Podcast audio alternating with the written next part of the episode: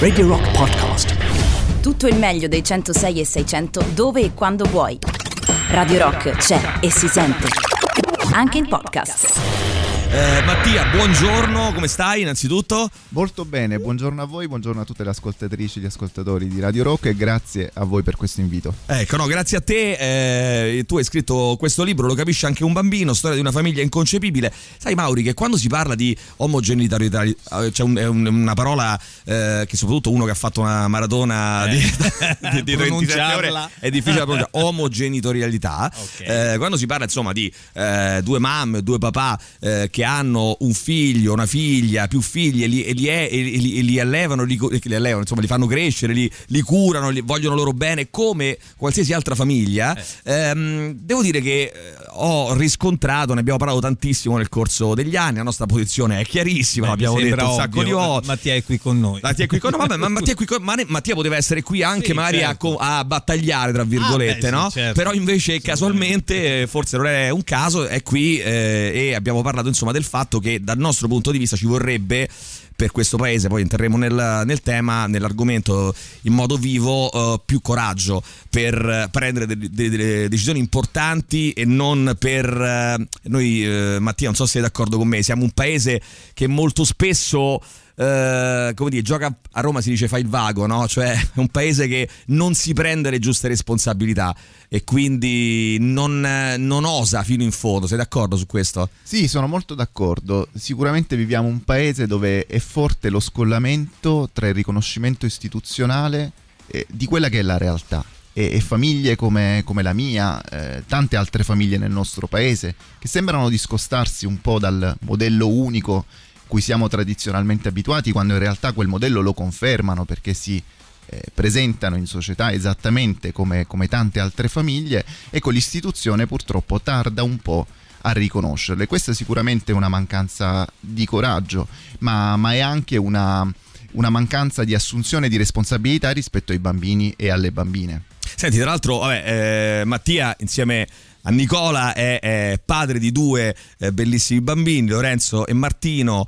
Ehm, sulla politica poi insomma ra- raccontiamo bene però c'è anche questo nel tuo libro chiaramente sulla politica eh, ne parlavamo un po' fuori onda c'è l'in- l'impressione che eh, quello che dovrebbe fare la politica cioè anticipare eh, gli eventi che verranno Certo. dopo E anche le esigenze, sì no? le esigenze della società Della che società, cambiano e, certo. che, e, che, e anche percepire quelli che sono le sensazioni, gli umori, la voglia di cambiamento e come diceva Mattia i cambiamenti già avvenuti perché in, Certo. in taluni casi si parla di cambiamenti che, che- che per fortuna sono già avvenuti eh, e invece noi ci ritroviamo con una politica che guarda indietro in qualche modo, no? che è conservativa perché Sì. ha paura di perdere voti, ha paura di perdere consenso. Un po' un Eh, gambero siamo un paese questa- un po', un po' vecchio. Un passo avanti e due Eh, indietro. non a ho, ma devo dire da parte un po' di tutti, di Sì, sì, tutte le parti in causa, eh, chi- quale più, quale meno. mm, insomma, sei d'accordo su questo? eh? Molto, molto. Infatti io nel libro racconto della mia famiglia e della sua mh, straordinaria quotidianità eh, come di una famiglia trasparente che si confonde tra le altre, quindi diversa come tutte e quindi a suo modo unica. La famiglia composta appunto mio- da me, dal mio compagno e dai nostri due figli, Lorenzo e Martino. Questa famiglia trasparente che si confonde tra le altre, poi a un certo punto però scopre di essere invisibile, quando appunto l'istituzione si rifiuta di riconoscerla per quella che banalmente e semplicemente è nella sostanza di tutti i suoi giorni.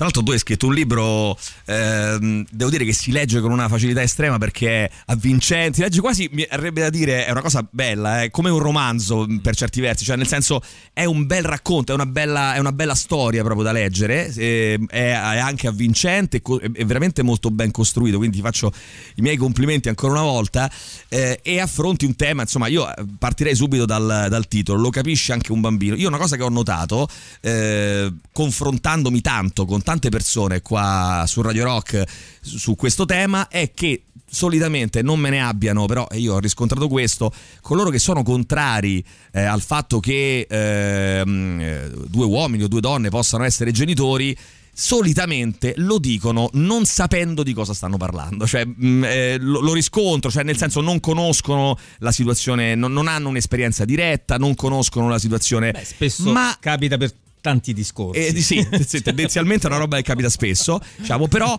c'è una paura probabilmente, una resistenza, eh, non so mh, come l'hai identificata tu Mattia, che frena e che in modo oh, assolutamente inconsapevole, cioè non sanno eh, di cosa stanno parlando, in qualche modo però fanno, eh, tirano fuori, espongono tesi di contrarietà. Eh, hai riscontrato anche tu questa, questa cosa? Sì, sì, secondo me dici molto bene quando parli di paura, paura verso quello che non si conosce, che riguarda appunto tanti discorsi e tante, tante realtà.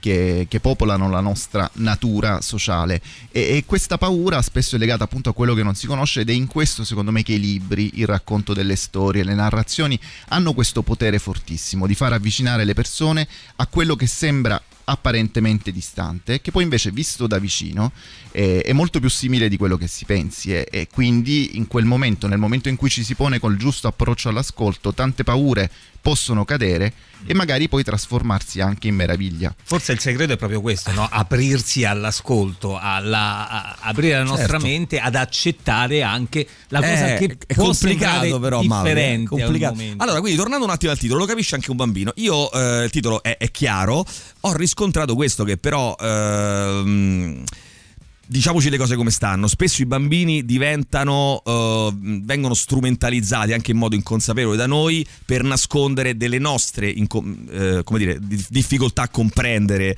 la realtà che cambia. E quindi questo è il classico, no? Uh, due uomini che si baciano in mezzo a una strada o due donne. Poi le donne di solito per gli uomini invece hanno un effetto diverso, quindi vanno quasi bene. Però insomma, due uomini che si baciano in mezzo a una strada non vanno bene perché come lo spiego a mio figlio?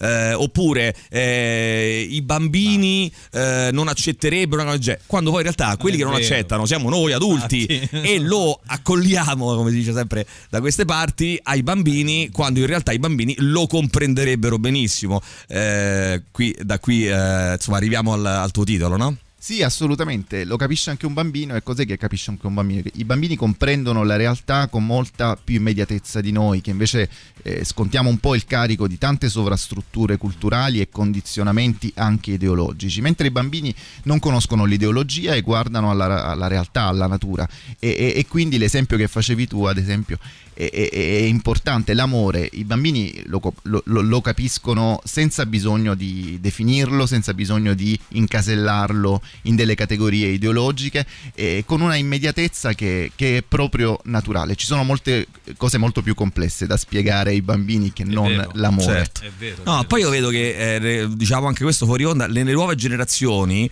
senza appunto troppi condizionamenti o, o comunque con un, allenta, mh, con un, allentamento, diciamo così, eh, un allentamento smontare eh, le maglie del, del condizionamento della, della famiglia è così, questo concetto di normalità che eh, deve, deve cadere. Cioè, non, perché poi tu, la normalità è, a cosa, è tutto. Insomma, norma- poi, no? è un po' come una, la bellezza. No, un altro aspetto che a me fa, fa, impazzire, scusa Mattia, apro un po' di parentesi, però è quello di natura, no? Nel senso, natura è tutto, natura certo. è tutto quello che si può fare, certo. quindi anche questo. Cioè, eh, poi il fatto che alcune cose siano, come dire, meno rappresentate in termini percentuali, non vuol dire che non siano naturali anche quelle, no? Nel senso, eh, poi quello lì è un discorso di, eh, di numeri, ma voglio dire, non, eh, non, non, è, non è, lì. Ehm, c'è la paura, ecco, um, affrontata anche nel, nel, tuo libro, chiaramente, eh, che l'altro luogo comune che vorrei, su, che, sul quale vorrei che tu ti esprimessi è però due padri eh, non possono educare un figlio perché serve una figura materna e viene detto anche al contrario, eh, due madri non possono educare un figlio. serve la figura materna? Sì, io mi ricordo, diceva Mattia, facevo trasmissioni vent'anni fa eh, parlando di queste cose e mi si diceva, eh perché questi ragazzi poi come verranno fuori? Poi sono venuti fuori normalissimi, sì, ragazzi, ma... ragazzi eh, come tutti gli altri. A volte meno problematici di quelli che hanno un eh, papà e una mamma che esatto. scrociano la mattina. Però quante sera, volte insomma. ci siamo, immagino ti sei scontrato insomma no, con questo pregiudizio qui, due, due padri non possono educare un bambino bambino. È un, è un, pregiudizio molto radicato nella nostra società e però smentito ormai ad esempio da tutti gli studi scientifici in materia. Eh, quello che conta non è tanto il genere del genitore ma la qualità dell'accudimento. E dunque è vero che nelle coppie genitoriali si alternano due ruoli e due funzioni diverse, c'è chi si dedica maggiormente ad un accudimento più di tipo primario che culturalmente noi siamo abituati a ricondurre alle mamme ma non è necessariamente così, anche in coppie di genitori mamma e papà talvolta l'accudimento primario segue una vocazione certo certo. che va più verso la figura del padre. E poi c'è invece la figura educativa, quella che mette in relazione con il mondo, che è detto anche genitore secondario, ad esempio nella coppia di genitori che mi riguarda sono io il genitore secondario, sembra essersi delineato, però quello che è bello è che in famiglie come la nostra, che si discostano dal modello più consueto, si è anche più liberi di eh, seguire maggiormente le proprie attitudini, le proprie vocazioni e tutto ciò a maggiore beneficio dei bimbi, dove invece in coppie più consuete, mamma e papà, eh, il modello culturale è più pesante, allora madri che eh, pure non sarebbero così portate verso l'accudimento primario sono un po' costrette a mostrarsi aderenti a quel ruolo per non smentire appunto lo stereotipo. Senti, tra pochissimo continuiamo a chiacchierare perché ho tantissime domande da farti, poi ci racconterai insomma un po' la storia eh, della, della, tua famiglia. 3899 106 600 per intervenire, per fare domande anche a Mattia eh, che è con noi, lo capisce anche un bambino. Passiamo però prima un po' di musica, quindi la prima tua richiesta musicale che se non sbaglio è per David Bowie. E raccontaci il perché, se c'è, di questa scelta. Ma, è una canzone a cui sono molto legato, Life on Mars. Eh, a volte famiglie come la mia sono viste famiglie aliene come che vivono esatto, fuori, fuori dal nostro mondo e quindi mi sembrava bello poter ascoltare questa canzone. Benissimo, ascoltiamola subito. David Bowie, Life on Mars. It's a god awful small affair. ACDC con uh, Witch Spell è una loro novità, anche se sembra proprio una classica canzone degli ACDC, diciamo molto molto tipica, diciamo per così dire, però da loro si, ci si aspetta questo, insomma che facciano questo. Allora, siamo con Mattia Zecca per parlare di Lo capisce anche un bambino, storia di una famiglia inconcepibile, edito da uh, Feltrinelli, uh, tra l'altro un, un, titolo e devo dire un sottotitolo molto azzeccati, molto, molto carini, molto molto belli e quello che ho detto prima, ma lo voglio ribadire con forza, è... Ehm, non me ne vogliono insomma gli altri che hanno scritto eh, autori che hanno scritto libri su temi come questo o diversi da questo ma ugualmente importanti. Spesso però dicevamo Mattia anche fuori onda quando c'è il tema forte il libro passa un po' in secondo piano, cioè come dire, viene scritto un po' così come viene, non si sta attenti alla forma, anche passatemi il termine, letteraria del, eh, dell'opera, ma viene considerata una cosa per giustamente, per carità, è legittimo che lo si faccia. Per raccontare la propria per storia. Per raccontare una storia, per raccontare un, un, dire, un aspetto importante, del, un, una, una questione importante che riguarda la nostra società, il nostro modo di stare insieme, per ragionare su un tema. Ecco, questo eh, oltre questo libro, oltre a fare questo, è anche un libro scritto benissimo e in cui si eh, nota eh, proprio questa, questa, accortezza, Mattia, che credo che tu ci abbia messo proprio in maniera eh, molto decisa, molto determinata nello scrivere proprio un libro, cioè non è eh, un libro su questo, ma è proprio un libro in primis e poi tutto il resto. Sei sì. d'accordo con me su questo? Sì, no, grazie. Eh. Eh, assolutamente la scrittura è, è, è, il mezzo espressivo che da sempre mi appartiene, quindi eh, mi, mi, mi, accorgo, mi sono accorto nel tempo di eh, avere questa capacità di emozionare l'altro raccontando una storia. Quindi il libro nasce da quello, proprio dall'esigenza di raccontare e di mettermi in contatto con gli altri. Eh, la storia è evidente eh, che la avevo perché nel mentre che eh, si, com- si, completava il mio percorso di formazione, quindi la mia famiglia diventava più grande e si presentava come eh, una famiglia un po' meno consueta delle altre, ecco, quello mi sembrava un bellissimo tema, una bellissima storia da raccontare con questo strumento espressivo che, che mi appartiene. Senti, ehm, a pagina 103, il tuo l'ottavo capitolo, La casa della luna, si apre così. Non avete pensato al fatto che il bambino crescendo all'interno di un modello familiare non convenzionale possa sviluppare dei disagi nel rapporto con gli altri, scontrarsi con le legittime perplessità altrui, per esempio legate alla mentalità delle persone più anziane o alla nostra cultura cattolica? Sono persone che fanno queste osservazioni anche in buona fede, eh, per carità. Eh, però eh, arriviamo a un tema grosso quanto un, un, so, un, grande muro, che è quello dell'egoismo. Cioè, eh, secondo alcuni, non si sa bene per quale motivo, eh, i genitori di, um, omosessuali, di eh, ragazzi, di bambini, che, mm, una co- coppie che vogliono legittimamente avere dei figli e, e, cre- e crescere la loro famiglia, dovrebbero farlo per egoismo come se poi gli etero non lo facessero per egoismo anche loro. A prescindere che io ritengo, Mattia, non so se sei d'accordo con me, che c'è una, diciamo, una, una bella parte dell'egoismo eh, che è, è sana, sana, secondo me, è che è giusta, eh, sì. cioè nel senso che ci porta avanti, che, che, che, che non è eh, come dire nevrotica, che non è eh, appunto ma- malata, ma è una, una, roba giusta e che ci fa fare tante, tante cose che ci fanno. Quindi come ti rapporti ecco, a questo tema qua dell'egoismo e chi vi dice appunto, eh ma non avete pensato poi ai problemi che avranno i vostri figli, eccetera, eccetera. Ecco, io penso che diventare genitori sia una delle cose più lontane dall'egoismo che esista. Secondo me è, è un atto di, di, pieno altruismo e, pien- e, prendere la propria vita, trasformarla, modificarla perché esiste una nuova persona, una nuova vita in questo mondo eh, per, perché ce l'abbiamo messa noi. E, e, e, questo ci riguarda come genitori gay e riguarda assolutamente le coppie eteroaffettive allo stesso modo, non vedo alcuna differenza. E, diventare genitori è, è in sé un atto di piena responsabilità necessità più che un diritto. Ad esempio io non sono così convinto che esista un diritto a diventare genitori. Sicuramente esiste un diritto ad, autodetir- ad autodeterminarsi, ricercare ciascuno la propria felicità. E, e, e, però genitore è un qualcosa che ha a che fare soprattutto col dovere, non col diritto, con la responsabilità che si assume rispetto ad una persona che esiste in questo mondo perché lo abbiamo voluto noi. Senti Mattia, per uno come te, no, che in questo caso ha lavorato con le parole, quindi tu quando, quando si scrive poi eh, si capisce quanto un aggettivo può essere eh, no, eh, più determinante rispetto a un altro, per cui a, la ricerca è anche quella nello scrivere, proprio nel mestiere dello scrivere. Quanto sono importanti rispetto a questo argomento le parole?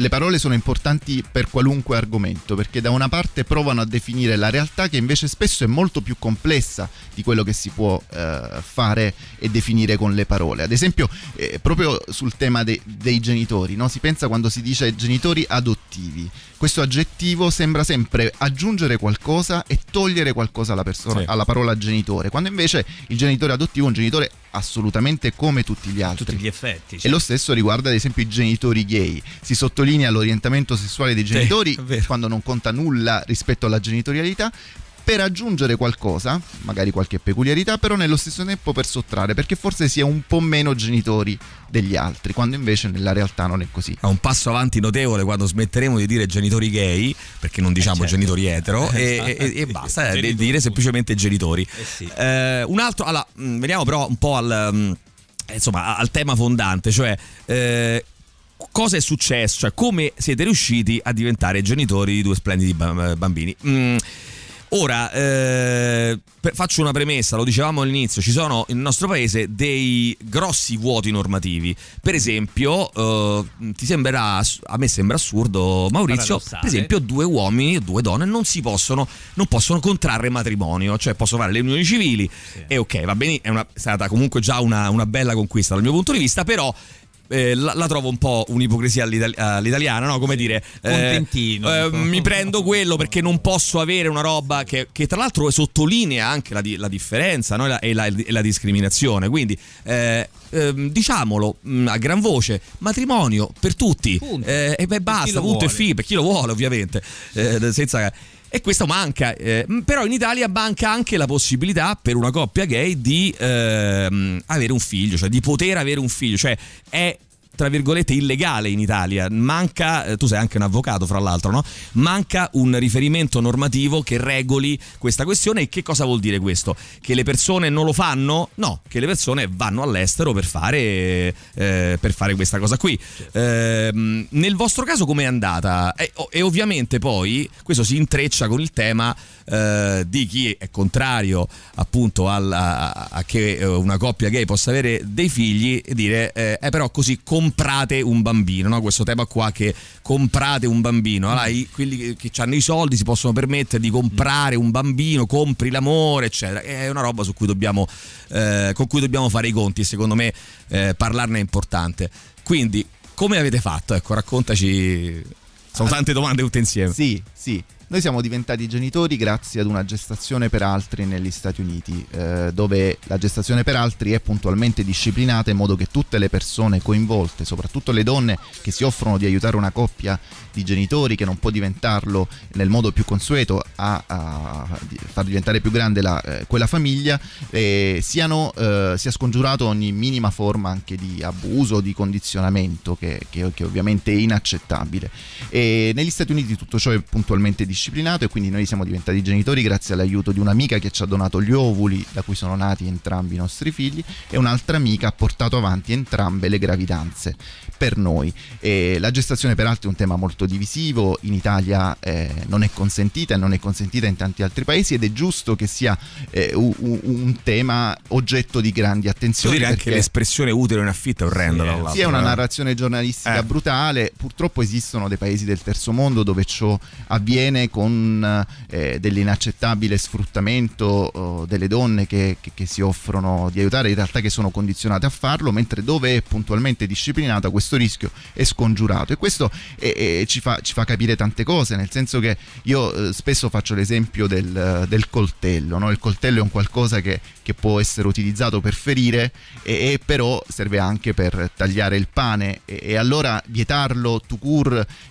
non ha senso perché in realtà può avere un valore nutritivo, può generare altro amore e altra vita e, e invece è molto importante la disciplina proprio per questo, per far sì che venga punito i casi in cui eh, viene utilizzato per ferire e, e invece venga disciplinato il caso in cui può generare nuova vita. Certo, eh, io credo che mh, mm, non bisogna aver mai paura del, di, di, di, disciplinare con delle leggi, con delle norme, le, le questioni che, che sono sul, sul, sul piatto, sì, che, che, che, sono intorno a noi, no? perché poi reali, gira, certo. è come un po' girare la testa dall'altra parte certo, e dire no, di questa cosa certo, certo. eh, non, mi, non, mi, interesso, facciamo finta che non esista il problema. E invece il problema c'è, va affrontato eh, dal tuo punto di vista qual è il, molti parlano del Vaticano, le cose, cioè io credo che il Vaticano poi, eh, come dire, è una... È, eh, è, un, è, un, agente disturbante solo se, se, noi, glielo, no, se noi, glielo, permettiamo. Eh, solo se noi glielo permettiamo, nel senso che poi bisognerebbe anche andare oltre. Eh, una mentalità retrograda, cosa pensi che, che, che incide? Sì, credo, credo, molto che eh, questo eh, dire la società non è pronta, non, non si è pronti sia un alibi che spesso concediamo alle istituzioni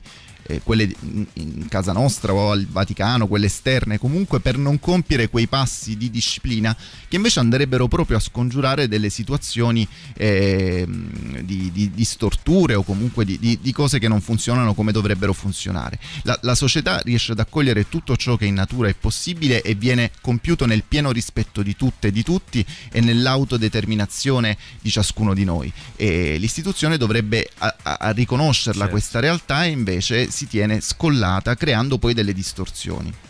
Allora, eh, io direi a questo punto di. Facciamo così: mandiamo una, il super classico, poi torniamo tra l'altro con, una, con un'altra tua mh, mm, richiesta, Mattia, musicale. Poi ci sono un paio di messaggi interessanti che voglio leggere. Quasi quasi mi mi viene più da leggere i messaggi diciamo contro che quelli a favore perché è importante parlarne. Sì. eh, e quindi che il libro di Mattia Zecca va acquistato e letto ve lo dico io e vi potete fidare eh, lo capisce anche un bambino. Ascoltiamo il super classico e torniamo fra pochissimo Beatles di Come Together 3899 106 600 per intervenire. Stiamo parlando eh, con Mattia Zecca qui in studio con noi del libro Lo capisce anche un bambino edito da Feltrinelli il racconto eh, devo dire bellissimo della eh, famiglia della, della, della, della creazione della famiglia di Mattia che ha scritto il libro, e Nicola e, e, e, i loro due bambini, Lorenzo e, Martino. Scrive qualcuno, bel tema, la maternità surrogata. Eh, surrogato paternità? Eh, ah no, maternità surrogata. Ma non ho ancora chiaro se sono favorevole o no. Sicuramente bisognerebbe aprire alle adozioni, lo capisce anche un bambino. Ora io su questo tema qua delle adozioni però vorrei dire una cosa forse un po' forte. Cioè, non so come la pensa Mattia, adesso glielo chiederemo, però sì, benissimo le adozioni, eh, però per chi vuole adottare, secondo me, cioè a me questo fatto qui, no? Certo. Non si fa nemmeno, mh, mm, cioè, non lo so, mi, mi, mi, sembra sotto sotto, no? Strisciante, che ci sia un po'. Vabbè, ma quelli eh, si devono far adottare, diamoli ai gay. Cioè, questo mi sembra un po' no, il, il retropensiero. Sbaglio? No, è, è assolutamente così. Io cioè, sono molto d'accordo con l'ascoltatore che propone di eh, eh far accedere all'adozione eh, anche le coppie omosessuali, esattamente come quelle eteroaffettive, perché appunto non c'è alcuna differenza. E però spesso si, si, si, si ascolta questo, eh, questo argomento, per cui piuttosto che far diventare genitori coppie gay con delle forme magari più complesse e articolate e ci sono tanti bambini che avrebbero bisogno di essere adottati, ecco facciamoglieli adottare. Però nessuno si, si permetterebbe di dire ad una coppia eteroaffettiva di dire piuttosto che fare un figlio biologicamente perché non adottate tutti i bimbi che avrebbero bisogno di accudimento. È una cosa che, che, che vale per tutti. Ad esempio io e il mio compagno se fosse stata consentita l'adozione l'avremmo sicuramente presa in considerazione perché non vediamo alcun tipo di differenza nel diverso modo di diventare genitori. Diventare genitori è prendersi cura di un'altra persona, quindi che questo bambino sia già nato, che questo bambino nasca, comunque in ogni caso deve essere concepito dalla coppia di genitori che se ne assume la responsabilità. Però come dicevi tu sono molto d'accordo, questo deve valere per tutti. Per Sì, tutti. Diciamo che l'uno eh. non esclude l'altro, insomma. Qualcuno scrive, Davide, forse l'altruismo può venire più da parte dei genitori gay perché non possono procreare ma possono adottare. Di base, secondo me, fare figli è un atto di egoismo non sano e quindi paradossalmente l'atto di genitorialità, di genitorialità delle persone gay è più legittimo di quello delle persone eh, eterosessuali, ma è solo il mio parere. Ma insomma, Ma, sembra un po'... Adesso più so. mi sembra. Eh, vabbè, uguale, Tendo, dire. tendo a non vedere differenze, ma, Ecco, ma questo in generale. Sì. Eh, oh, attenzione, poi c'è ehm, Gigi, che eh, un ascoltatore si firma Gigi, che scrive una, una roba su cui bisogna rispondere, secondo me. eh. Allora, scusate, ma trovo il vostro relativismo imbarazzante. Parecchi studi lo confermano, ma quali studi? Ma che confermano? Che poi eh, a me la cosa mi fa impazzire è che questi che dicono ma quali studi? Sembra che loro abbiano in mano invece degli studi che dicono Sì. il contrario, no? Eh, vabbè, comunque, eh, padre e madre non sono due figure e concetti intercambiabili con genitore 1, genitore 2, vi riempite la bocca dei diritti, ma chi vi dà il diritto di decidere per un ecco, questo qui è una- un'altra domanda classica. Chi vi dà il diritto di decidere per un bambino se crescere con una madre o un padre piuttosto che con due madri o due padri? Io spero non passi mai una legge del genere. Vabbè, questo mi sembra Vabbè, evidente che tu la pensi così. Ecco, però la risposta la possiamo dare. Chi vi dà il diritto di decidere per un bambino se eccetera eccetera. Eh, Lo stesso diritto che viene dato a tutte le coppie eteroaffettive di decidere che quel bambino che viene messo al mondo verrà cresciuto da quelle due persone. Non cambia nulla, nessuno di noi ha scelto quali, de- eh, quali sono i genitori con cui siamo cresciuti. E questo vale per i figli delle coppie eteroaffettive, così come per i figli delle coppie omoaffettive. E, mm, il tema per cui padre e madre non sono intercambiabili, certamente no. Il padre è il genitore di sesso maschile, la madre è il genitore di sesso femminile, ma insomma questi studi che citavamo sono gli studi di psicologia dell'età evolutiva che oramai in eh, chiave assolutamente unanime riconoscono come non sia importante la struttura della famiglia o il genere dei genitori che la compongono quanto il, eh, la sostanza del sentimento che fonda i legami eh, tra, tra le persone. E questo ehm, anche ricondurre eh, si vuole sostituire padre e madre con genitore 1 e genitore 2 è un argomento di tipo assolutamente ideologico. Se pensiamo ad esempio che nessuna normativa in Italia ha mai imposto e, e nonostante una certa narrazione politica e ideologica e, e giornalistica voglia far credere il contrario, la dicitura genitore 1, genitore 2 non esiste, non è mai esistita. Semplicemente fino a poco tempo fa esisteva una normativa che sui documenti amministrativi richiedeva che fosse scritto nome geni- dei genitori e di chi ne fa le veci, invece che nome del padre nome della madre. Questo per tutelare soprattutto quei bimbi che una madre magari non ce l'hanno Non ce o che l'hanno un più, padre certo. non ce l'hanno, dal momento che genitore è un bellissimo termine inclusivo che riguarda tutti, ma genitore 1, genitore 2, questo voler ricondurre a un numero serve proprio per dare l'assist ai detrattori e, e dire ecco ci vogliono sostituire con un numero. Non è vero, non è Certo. mai esistito. Tra l'altro io noto, a parte Marco che Marco mi scrive, mi scrive, sai che disgrazia due genitori come me e il mio compagno, però vabbè Marco, Eh, se, vabbè, se- se Marco, voi, se voi non lo volete fare un figlio non lo No, fate. poi eh, io naturalmente. m- mi, mi domando Eh. qual è il diritto no, del- di un Eh. bambino che nasce in una famiglia in cui il padre picchia la madre, no? È un po'. eh, qua- quando si dice tutto relativo, veramente. Sì, no, ma è Poi sembra, sembra banale, ma il discorso fondamentale che sta alla base è l'amore. Quando io credo si faccia. Quando si fa un gesto d'amore, poi al di là di. Sai cosa mi fa pensare il messaggio che arriva prima di Gigi? Che l'abbiamo anche un po' accennato all'inizio chiacchierata.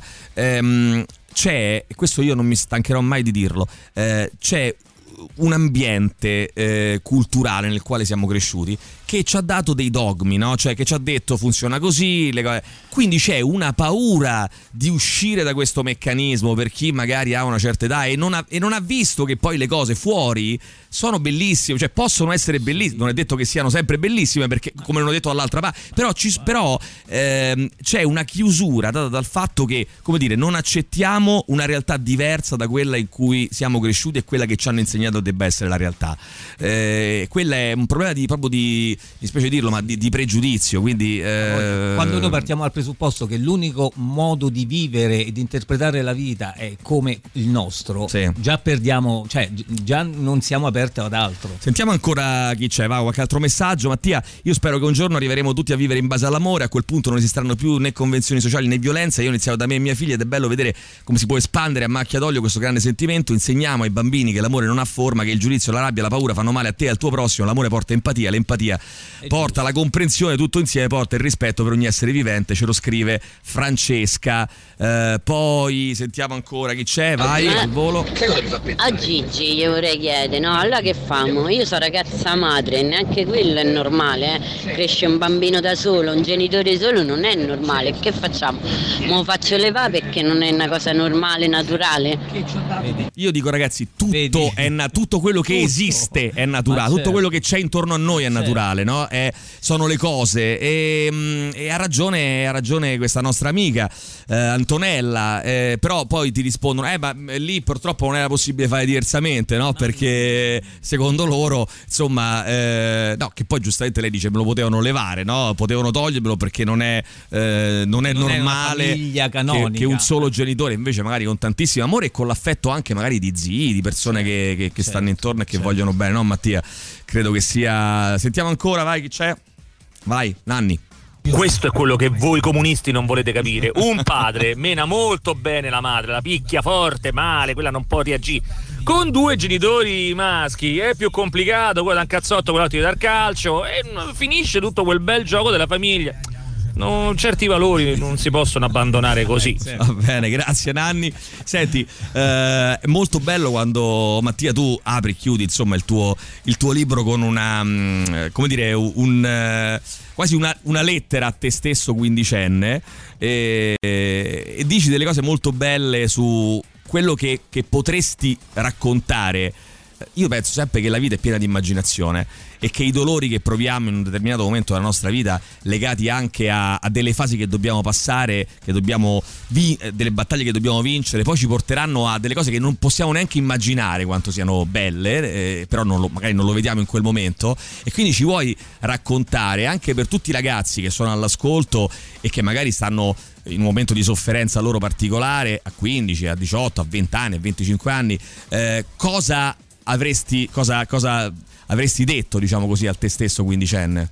E eh, a- avrei, avrei raccontato tutte le, le- le opportunità, tutto il bello e il buono che avrebbe riguardato quel quindicenne eh, crescendo e credo che questo appartenga al processo di formazione di ciascuno di noi, soprattutto quando siamo molto, molto giovani, crediamo di non avere le stesse opportunità degli altri, magari perché ci discostiamo da quelle che sono le aspettative maledette dei nostri genitori e invece un figlio è proprio colui il quale è, lì proprio per disattendere quelle aspettative. E allora eh, negli anni magari più bui, quelli più sofferti, in cui non si riesce ad immaginare un futuro, beh insomma dobbiamo avere un po' il coraggio, la forza, noi e, e- e il supporto degli altri a dare la- la- alla vita l'autorizzazione a sorprenderci. Non avrei mai immaginato una vita così bella, non mi sarei immaginato padre e, e invece la vita poi a un certo punto irrompe e, e fa quel regalo. E allora magari in quegli anni un po' più difficili mi sarebbe piaciuto se, se fosse arrivato qualcuno ad abbracciarmi e a dirmi stai tranquillo che poi eh, succederà qualcosa di molto bello.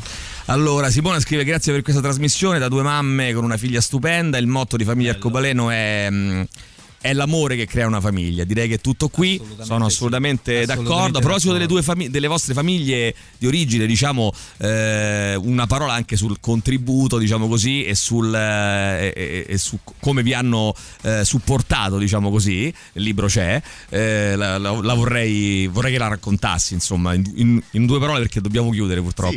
Sì, sì, nel senso che arrivare a diventare genitori si arriva portandoci dietro la storia che ci riguarda. E La storia che ci riguarda spesso è la storia proprio del rapporto delle nostre famiglie di origine e dei nostri genitori. I nostri genitori, eh, come tutti i genitori, sono stati imperfetti, eh, non hanno eh, subito visto le persone che eravamo, magari hanno faticato un po' a riconoscerle, però proprio lì il potere delle storie, il potere di raccontarsi, quello che dicevamo prima, può avvicinare le persone. Oggi sono dei, dei nonni eh, fuori controllo dall'affetto che nutrono verso i loro nipoti.